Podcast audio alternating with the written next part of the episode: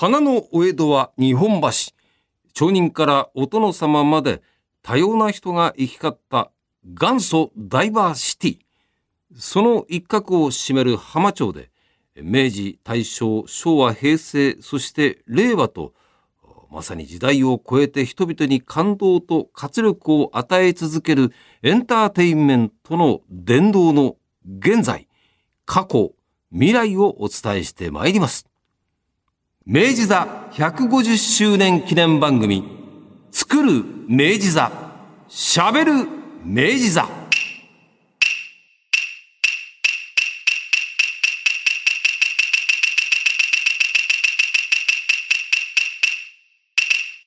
どうも、ラジオパーソナリティの上柳正彦です。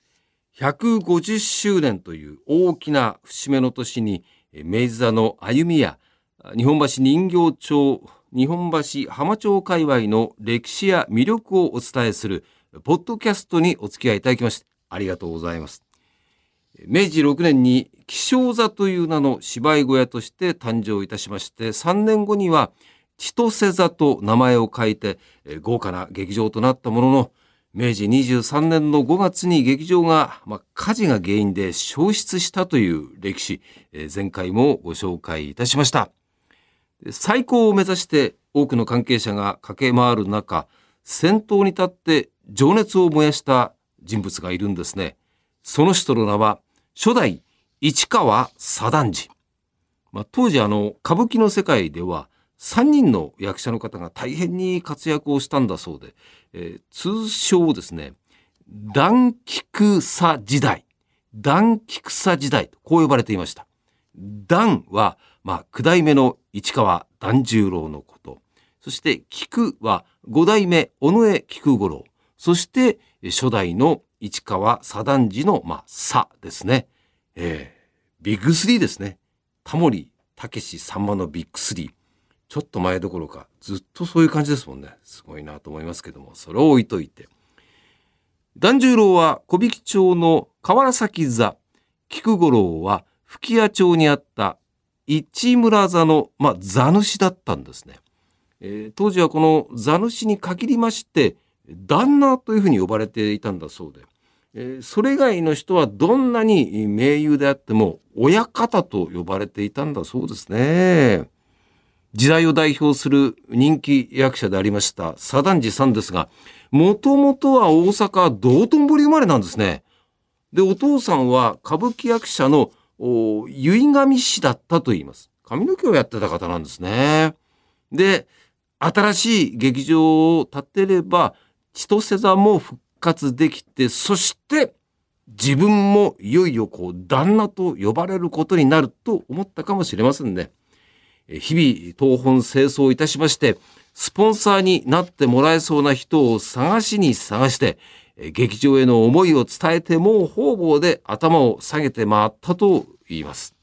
そして、明治26年、1893年に明治座と名前を変えまして、新しい劇場が誕生いたします。だから、これをもって左団次さんが念願の座主となったわけですね。でね、この市川左団次という方は、なかなかのあの、アイデアマンの方で、えー、例えばですね、今では当たり前になってますけども、切符売り場ありますよね。あれ昔は、まあなかったんですね。どうやって入場券的なものを配っていたのか、ちょっと今わかんないんですけども、切符売り場っていうのをちゃんと明確に設置したりとか、それから座席番号付きの切符っていうのを販売したんだそうですね。昔はだからまあ、なんかこう、切符みたいなものが手に入れば、好き勝手に座っていたものを、いや、そうじゃないよという。この人はこういう席に座ってくれ。この番号はこの席に座ってくれ。で、さらにはですね、こっからすごいんですよ。開通したばかりの電話で予約受付などを始めたのが初代左団次さんだったそうです。チケットの電話予約ってやつですよ。これを明治の時代に始めた。これは驚きですよね。まあまあ考えてみれば富裕層の人ですから、えー、お芝居を見たいなんていうとね、まあ合成にお金を使ってくれるということで、ん？これは電話で予約取れるようにしちゃおうというふうに考えた。これはすごいですね。で、さらに、明治29年、怪我で休場していた團十郎さんが舞台に復帰いたしまして、25日間もずっと大井だったんですね。これを祝ってみんなにご祝儀を配ったんだそうです。これが大入り袋の始まりなんだそうです。明治時代のものだったんですね。へえ。私も自慢じゃございませんが、明治座山内圭介さんの、まあ、初の座長公演、え、大入り袋をいただきましたね。うーん。まあ、大入り袋ってのは中身はね、だいたいまあ5円だったりとか、50円だったりとか、まあ500円という場合もあるらしいんですけども、バラバラバラバラではあります。まあお客様とのご縁を大切に、5という金額がまあ中心というのはおなじみのことではないかと思います。それからね、芝居の世界で生まれたもの、他にもいろいろあるんですね。えー例えばね、黒幕なんていう言葉、それから愛想づかしとか、板につく板についてるねとか、どんでん返しがあったねとか、えーなあななんていうのは、すべて歌舞伎の方で使われていた、いわゆるまあ、業界用語なんだそうですね。それからあの、幕の内弁当ってありますよね。あれはあれでしょ？お相撲の幕内力士が登場してから食べるもんだから幕の内弁当でしょ？うなんて思ってる方もいらっしゃるかもしれませんが、あれも実はあの、お芝居の幕間に食べるお弁当から、あ幕の内弁当と呼ばれるようになったんですね。それから、江戸時代はですね、芝居茶屋というのがあって、そこから料理を出していたんだそうです。で、えー幕間にですね、えー食べやすいように、俵型の握り飯と卵焼き、かまぼこ、焼き魚、煮物、まあ、こういったおかずを詰め合わせたお弁当。これが幕の内弁当。見た目も華やかでね、えー気分を上げてくれて、まあ流行っていくということなんですね。えーもちろん、明治座での幕の内弁当も人気ですよ。旬の食材を使用いたしましてね、えー見た目の美しさ、これはもうもちろん、江戸好みの味にこだわりまして、お芝居を見るのと同じぐらいに、この食事の時間が楽しみという方も多いんです。ちなみにですね、この明治座の幕の内弁当に入っている、魚のいわゆる西京焼き。これは明治座館内にあります売店、はい、最強漬けとして販売されておりますね。えー明治座にお越しの際は、そのもう幕間なんかもう人でね、もういっぱいになりますよね。あの明治座横丁というところがありますんで、ぜひそこを覗いてみてください。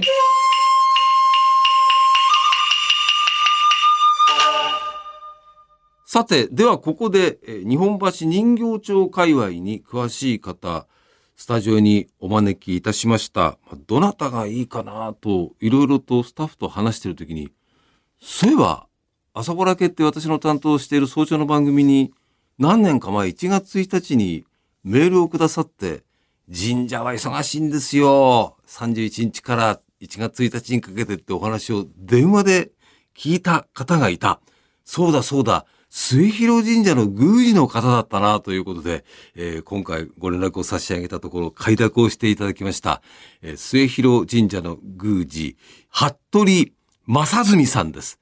よろしくお願いいたします。よよろしくお願いいたします。ろしくお願いいたします。今回ちょっと無理言いました。ありがとうございます。こちらこそどうもありがとうございます。もう本当にあの、宮司さんでいらっしゃいますもんね。ありがとうございます。結構あの、早朝の番組って聞くことがあるんですか？はい、えー神社の務めというのは朝が早いものですから、ええ。ー朝あ神様にお肉と言ってご飯をあげて扉を開けるのがやっぱ早いものですから。え何時ぐらいなんですか？えっ、と私はあの神社それぞれちょっと若干違うんですけど、はい。私はあの結構4時ぐらいに起きて、ええ。はい、えー5時にはお宮を開けるというような形をさせていただきます。そうはいなんですか。はい。そうですか、そうですか。あの、もともと服部さんは、どういういきさつで末広神社の宮司さんになられたんですか？はい、私はあの小網町の神社に生まれまして、はい。はい、えーそこでまああ研鑽をしていたんですけれども、ええ。ー末広神社の宮司さんがですね、うん。えーまあご退任された後でですね、はい。後を継ぐ方がいらっしゃらなかったんですね。えええまあ、ちょっとお末広神社と私どもの神社とご関係があったものですから、はい。お声がかかりましてええ。後の方を私の方でえー継ぐことになりました。いつぐらいからなんですか？えー、と今からもう、えー、20年ほど前ですね。そうですか。はい。ちなみにあの、はあの、お服部さんおいくつでいらっしゃるんですか？今はい、私は、えー今度で55歳になります。ということは、まあ、30代半ばぐらいから。そうですね。はい。ああ、そうですか、はいそうですか。あの、末広神社、はいもう本当に、えー人形町にありまして、あの、正月なんか、こう、七福神巡りでね、はい日本橋界隈を、ええー巡れて、その中の一つも、もう本当にあの、由緒正しき、えー神社なんですがはい、もともとどういう由来があるんですあかはい。えーと、当神社は、はいえーい1596年ですね。はい。に、えー文献に出てまいりました。はい。昔はもう、おここら辺は、あーいわゆる沼地とか電波でございまして、はえー何もないようなところだったんですけれどい。も、はい。えー徳川家康があ入府して、はいえー江戸をこう切ら切り開くときに、まあ、ええここら辺全体をこう埋め立て、うん開拓をしたんですね。はい。はい。で、まあ、それ以前に多分鎮座はしてたんですけど、まあ、多分そんなに大きくなかったと思うんですよね。まあえーそこで、所持陣右衛門という人が、うんうんえーここに遊郭を作りたいということで、はい。えー花町遊郭をまあ作りまして、はい。それでまあ、ここら辺は大変華やかになったということになりますね。じゃあすあの徳川家康が、まあ、江戸幕府作るために、入ってきた、はい。まあ、その前からは、まあ、鎮守様みたいなのもあったけどもそうですね。まあ、正式にそれ以降、はい大きくなってる、えそうですね文献にはいつ頃から出てるんでしたはいっけ、。えー、1596年、慶長元年にはい文献に登場してます。ああ、なるほど。で庄司陣右衛門っていう人が、はい。まあ、許可を得て沼地の開拓をしてったりなんかするというう。そですね。はい。はあ。そうそう、なかなかの、その、もともとの吉原があったところですよね。。はいい、そうです。ああ、そういうところの、まあ、じまあ、神様だったわけですか。はい。はあ。末広神社っていうのはまた、末広がりの末広ですから。はい。で、広というのは古い漢字の広ですけれども。はい。ね非常に縁起のいいおめでたいお名前ですよね。これはどういう言われがあるんでしょうか？はい。えっ、と、延宝3年、1673年に、はい。えー社殿風修復をした際、はい。えー中継奥義が発見されまして、まあ、それを見たあ人たちが喜び祝って末広神社というふうに名前を付けました。扇が出てきたんです。出てきたんですか、はいあの、いろいろ修復してるそうです。はい。え、どんな扇か分かってるんあですかはい。あの、今でも現存してるんですけれども、ええ現存してます。あの、もうちょっと少し傷んじゃってるんですけど、まあ、えー、扇にですね、こう、鳥の絵が描いてあって、えーそれがこう飛び立つという絵が描いてありますから、はい。そういう絵が、はい。で末広神社に収めた方がいいたんですかね？そうですね。あのー花町だったんで、当当時はいわゆる太夫という、いわゆる位の一番高い人たちがですねはい、その都度はいその都度ごあのご参詣いただいて、ええええあの当時はその、お獅子頭であるとか、はえー大正時代ぐらいまでは狛犬もおあったというふうに言われてます。い。はい。で、扇が出てきて、その扇がこうパッと開きますはいおめでたいんで、はい。末広神社はい。というふうに言うようになったと。はい、そうです。1600年代と。はい、そうですね。はあ。あの、祀られてる神様、どういう神様なんですか？はい。えっ、と、当社はいくつか神様が祀られてるんですけども、ええええええ一般的にお稲荷様と言われてるんですが、はい。えー、宇賀の御霊の御事、いわゆるお稲荷様ですね。すねそれは。はあはあはあとはちょっと、えー、あれですけど、毘沙門様ですあね。おー。はいえー大国主の御事。はい、少な彦名の御事。スサノオの御お事、ー。大宮姫の御お事、ー。あとは竹三日槌の神様と、いくつかこう、はい、えーご祭神があります。はい。ああ、そうですか。はい。もう結構あの、毘沙門天っていうのは、はい。勝負事のそうですね神様って言われてますよね。はい。おー。ってことは、ここぞっていう時にお前 そうですね。はい。いらっしゃるわけですか。はいえーで、この末広神社と明治座さんっていうのは、はい本当に近いところにあるわけですけども、はい。はい。その末広神社と明治座とのそのご関係みたいなのは何かご縁みたいなのありますかね？そうですね。えっ、と、末広神社にはですね、はい。えー昔こう祭礼に尽くした、うん。えー常備家師の関伊織久森という人がいまして、常備石。常備家師、あの、火消しですね。はい江戸の町火消し。そうです、そうです。ああ、はいで、えーそのお関伊織久森がですね、はいえー随分その神社の祭礼とかを手伝ったんですね。おおまあ、そうでしょうね。はい火消しの方っていうのは、はい基本的に火事じゃない時はええ、お祭りの準備しにとか、そうですね近所にちょっとこれ、あの、問題事があったら、まあまあって言ったりとかっていうね、そういう頭っていう方々がね、いらっしゃって、ああ、そういう方だ。そのはぐみの常備石の、あの、常備消しのこう火消し屋敷がですね、はい、浜町にあったんですね。はい、火消し屋敷っていうのはやっぱりそういう方々がちょっとこう集うようなところだったんですかね。あのいわゆる今でいう消防署とか。ねはい、そういう自警団みたいな形どう見てもそういう感じですよね。そうです。あの鉄砲なんかも持ってたっていう話なんで。本当に自警団ですね。そうですね。だから、あの、本当に揉め事があったら出張していくっていう人たちだったと思います。もうそれは幕府公認だから、そうですね。その、まあ、庶民の人たちが、えー何か不平不満とか持ったりとか、何かちょっと厄介事があって、それがこうバッと火の手のように広がるのを、火だけじゃなくて、その人心みたいなものも、まあまあまあ、そうちょっとそれは俺に貸してくれ。そうですね。俺が預かるみたいな感じで収めて。そうですね。はあ、なるほど。それでそれではい。で、まあ、あまあそういったところが、あありまして、えー、神社とのそのつながりというのはまあそういうところがあって、あとはまあ、あれですね、あのー、私はそう小網町で生まれて育ってますんでね、はい、人形町浜町っていうのはもう、あの隣町でしたので、あそうですよね、はい、あのもう学びの場であって、うん、遊びの場所でもありましたので、うん、まあ、私にとっても本当ふるさとと言っても変わらないですね。なるほどね、はい、もうあの界隈がね、はい、明治さんを含めて、ね、幼き頃からそうです、ね、こう見ていたということですよね。はい、なるほどな。まああのコロナ禍というのがねまあまあちょっとずつ落ち着いていくのかなどうなのかなという昨今でございますが、はいコロナ禍における神社っていうのは、はい、なかなかこう人来てくださいが言えない時期も大変だったんじゃないですか。すね。はい。ああ。七福神巡りしてくださいともなかなか言いにくいでしょうしね。そうですね。あの、当時やっぱりその苦労っていうのは大変ありまして、うん、えー、まあ特にこう、神社に行くとこう手水車があって、手を洗ったりとか、そうですよ。口をすすいであるとか、そうですよ。はい、鈴を鳴らすこう、そうですよ。っていうのはたくさんの方が触られますんで。なので、まあ、鈴の尾を外してみたりとか、そうそうそう。磁石を撤去して、消毒液を置いたりとか、ね、そうそうそうそう。そういうのがありましたね。やっぱりそうだったんですね。すねはい。そうだったですね。はいまあなんとかちょっとでもこう落ち着いてねやっぱりあれ鳴らしたいもんね。そうなんですよね。紐がねないとね なんとも何か不思議なね、ねはい、空間になっちゃってますもんね。はい。はい。ということで、えー、日本橋人形町2丁目25番の20号にございます。末広神社の宮司、服部正純さんに、えー、では次回もお話を伺っていきたいと思います。よろしくお願いいたします。よろしくお願いいたします。